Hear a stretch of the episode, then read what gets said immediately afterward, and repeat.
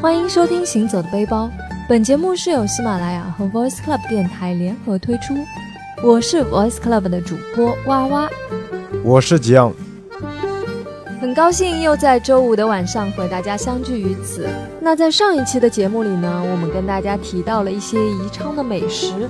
我还在上期节目的听众留言里面啊，发现了一条，说一看到宜昌，会不会是萝卜饺子呢？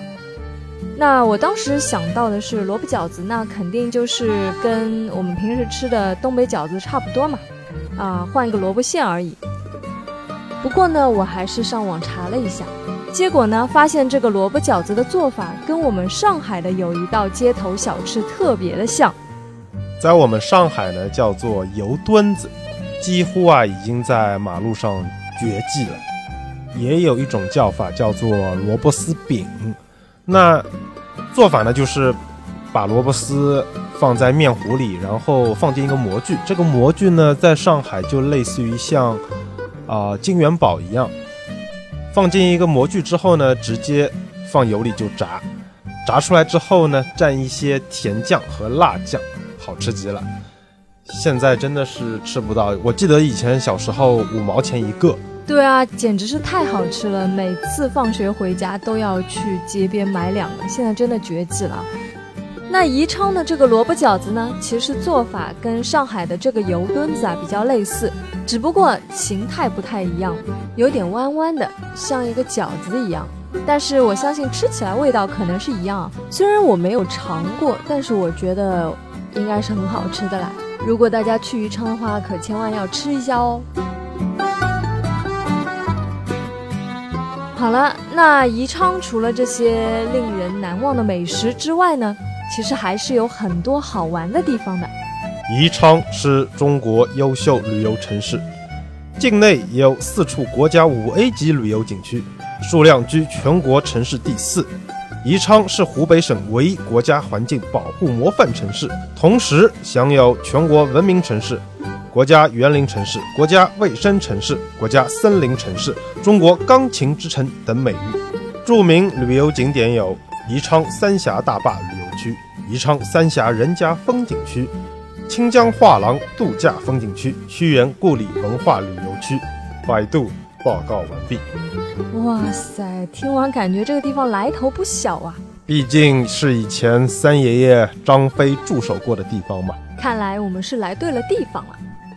可惜呢，我们当时没有很多的时间，啊，可以把所有的景点都去一遍。我们仅有的时间呢，是在婚礼结束后的下午。当时我们查到，大多数的景区离我们这里有三十公里，只有一个景区呢离我们这里是五公里，所以我们当时马上就做出了决定，好，就是那里了。其实那里啊也是一个非常著名的景区，叫做西陵峡风景区，应该是距离宜昌市中心最近的一个风景区了。是的，那我们打了个车过去，差不多二十块钱的样子。到了那边之后呢，就发现那里几乎没有什么人，因为呢，现在呢是宜昌的旅行淡季，其实天气比较冷，加上雾霾比较严重，那那里几乎没有什么人。但是我们不但没有被那里的冷清所击退，反而呢觉得这是一件非常有意思的事情，因为你想，平时那么热闹的一个景区，现在就那么几个人。是啊，我觉得会有一种错觉啊，就是你看这眼前的大好河山，都是我的，拍照都没有人跟你抢，对，真的是别有一番滋味啊。那到了西陵峡风景区，除了你自己可以观赏以及走走看看之外呢，你还可以选择西陵峡游船，或者呢坐下劳溪的快艇。那这两种不同的游玩方式呢，其实是两条不同的路线。游船的时间呢，差不多在三十到四十分钟，价格呢是一百块钱一个人。那坐快艇的时间呢，差不多就只有十分钟左右了，但是呢可以游玩一些小景点，价格呢是六十块钱一个人。那你如果想两样都做的话呢，价格是一百六十元，没有折扣。是的，如果你两种方式都想体验的话呢，建议你抽一整天的时间来玩。因为这是一个非常大的景区哦。不管你选择坐游船呢，还是快艇，它这里都会赠送一个白马洞。那其实这个白马洞呢，也是一个小景点，据说是当年唐僧师徒几人取经经过的地方。然后唐僧的那匹白马，也就是小白龙，在这个洞里面呢待了好几天，所以呢因此而得名，叫做白马洞。那么当时呢，我们选择的是游船。主要是酱酱啊，他想体验一下微服私访下江南的感觉。坐快艇就没有这种感觉啦，而且身边又有两个美女作陪，多应景啊！当时呢，我们是在山上，而游船码头呢在山下。那我们下山呢有两条路可以走，一种呢就是直接下山，还有一种呢就是途经白马洞。在售票大妈的极力推荐下。我们还是决定去下白马洞，毕竟是免费的嘛。我不知道平时啊这个白马洞是怎样的一番景象，但因为刚才也说到，我们去的时候是淡季，所以呢，我们一行三人在这样的一个长达两千多米的溶洞里面走，真的是很不一样的感觉啊。那这里要注意一点呢，在进入白马洞之前呢，会遇到一个大叔。然后呢，我们就被他忽悠了一把。他是这么说的：这个洞呢有两千多米，你们走一走呢要走个把小时。呃，门口呢有小木船，你们可以坐。呃，坐的话是十块钱一个人，坐船呢差不多是十分钟的样子。这真的是原话哦。然后呢，我们就坐上了这个小木船，那就有一个船夫呢手动划船。当划了差不多五分钟的时候呢，我就觉得这个。这个速度比走路还慢，那他是怎么做到？如果我们走路要个把小时，他划船只要十分钟的呢？就我刚还在那里想的时候呢，船靠岸了。船夫说到了。我说啊，什么到了？已经到了吗？已经两千一百米了吗？他说什么两千一百米？划船两百米啊，剩下的一千九百米你们要走旱路啊，船划不过去的。那那个时候呢，我们才意识到被忽悠了，被那位大叔断章取义了。所以在这里就是提醒一下各位啊，就是呃，坐小木船呢也是一个相当不错的体验，但是呢只有两百米，啊，坐一坐呢也就五六分钟的样子。那剩下的一千九百米呢，还是要走旱路。如果你不选择坐船的话呢，就是可以直接走，走两千一百米。那坐船的费用呢是每个人十块钱。那这个溶洞呢，对于我来说呢，它就是一个溶洞吧，啊，跟其他的溶洞差不多，并没有特别特别的地方。所以呢，到时候就看大家如果时间充裕，可以去看一下；时间不是那么充裕的话呢，可以直接略过。那出了白马洞之后呢，就直接到了码头了。是的，其实游船码头和快艇的码头呢都在这里，所以这里也是个分水岭。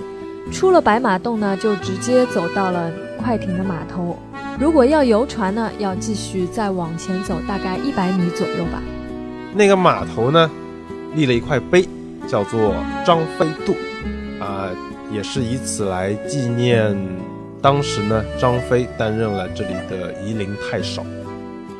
那在渡口边上呢，有一座关帝庙，二哥关公就坐在里面。但是当时我们去的时候呢，是没有开放的。同时呢，我们也发现，当时的渡口呢在进行翻修，想必是在为来年开春之后的旅游旺季做准备。所以我相信，到了来年春暖花开之时，又是一番非常繁荣的景象。那上了船之后呢？我不知道平时是什么样的景象，但是当时我们所感受到的，也就是当年诸葛亮草船借箭的景象。什么意思呢？就是大雾天气啊，能见度应该不会超过五十米吧，就是茫茫大雾。啊，哇哇觉得有一些可怕，但是呢，我却觉得非常美，啊，有一种朦胧美。其实我是被震撼到了啦，因为那个江面真的很平静，很平静，然后两边的山又高高的耸立，就感觉人在下面非常的渺小。而且当时我们所乘坐的游船，其实可以容纳百人的。那当时呢，只有我们三个人加上船夫，真的有一种都是朕的江山的感觉啊。我觉得很大一部分的原因啊，是因为可能真的是没有人，不然这船上估计都没有你站的空间。那这里再给大家一个小提示，就是上了船之后呢，还有一个额外的收费项目，就是它的船是分两层的，如果你要上二楼呢，要多收十块钱。啊，不上去的话呢，就不用再额外付费了。好了，那这差不多就是我们去的西陵峡了。那喜欢历史的朋友呢，可以去看一下，顺便呢可以参拜一下关公庙、关帝庙。那不喜欢历史的同学呢，也可以来看一下，因为风景还是相当不错的。那就在呃西陵峡景点的边上呢，有另外一个地方。嗯基本到了那边就可以看见的，就是有一个蹦极的地方。那我们当时去的时候呢是没有开放，因为没有游客嘛。啊，不过在旺季去宜昌的朋友呢，到了那里可以尝试一下蹦极。据说那里的蹦极呢也是相当有名的。补充一下，那个叫做三峡蹦极。那刚刚所说的是西陵峡游船的游玩方式，还有一种呢，就是下劳溪快艇的游玩方式。这里呢就会路过很多小景点啦，比如说三游洞，不知道大家有没有听说过哦？这是一个需要大家去细细品味的一个古洞，因为里面有文人古迹、石壁雕纹，到处都是啊。这个三游洞呢有两个典故。据说唐代诗人白居易、白行简、元稹三个人呢一起来过这个洞，然后呢就被大家称作为前三游。结果到了宋代呢，又有三个诗人来过这个洞，大家想必也能猜到啊，是很有名的苏洵、苏轼、苏辙父子。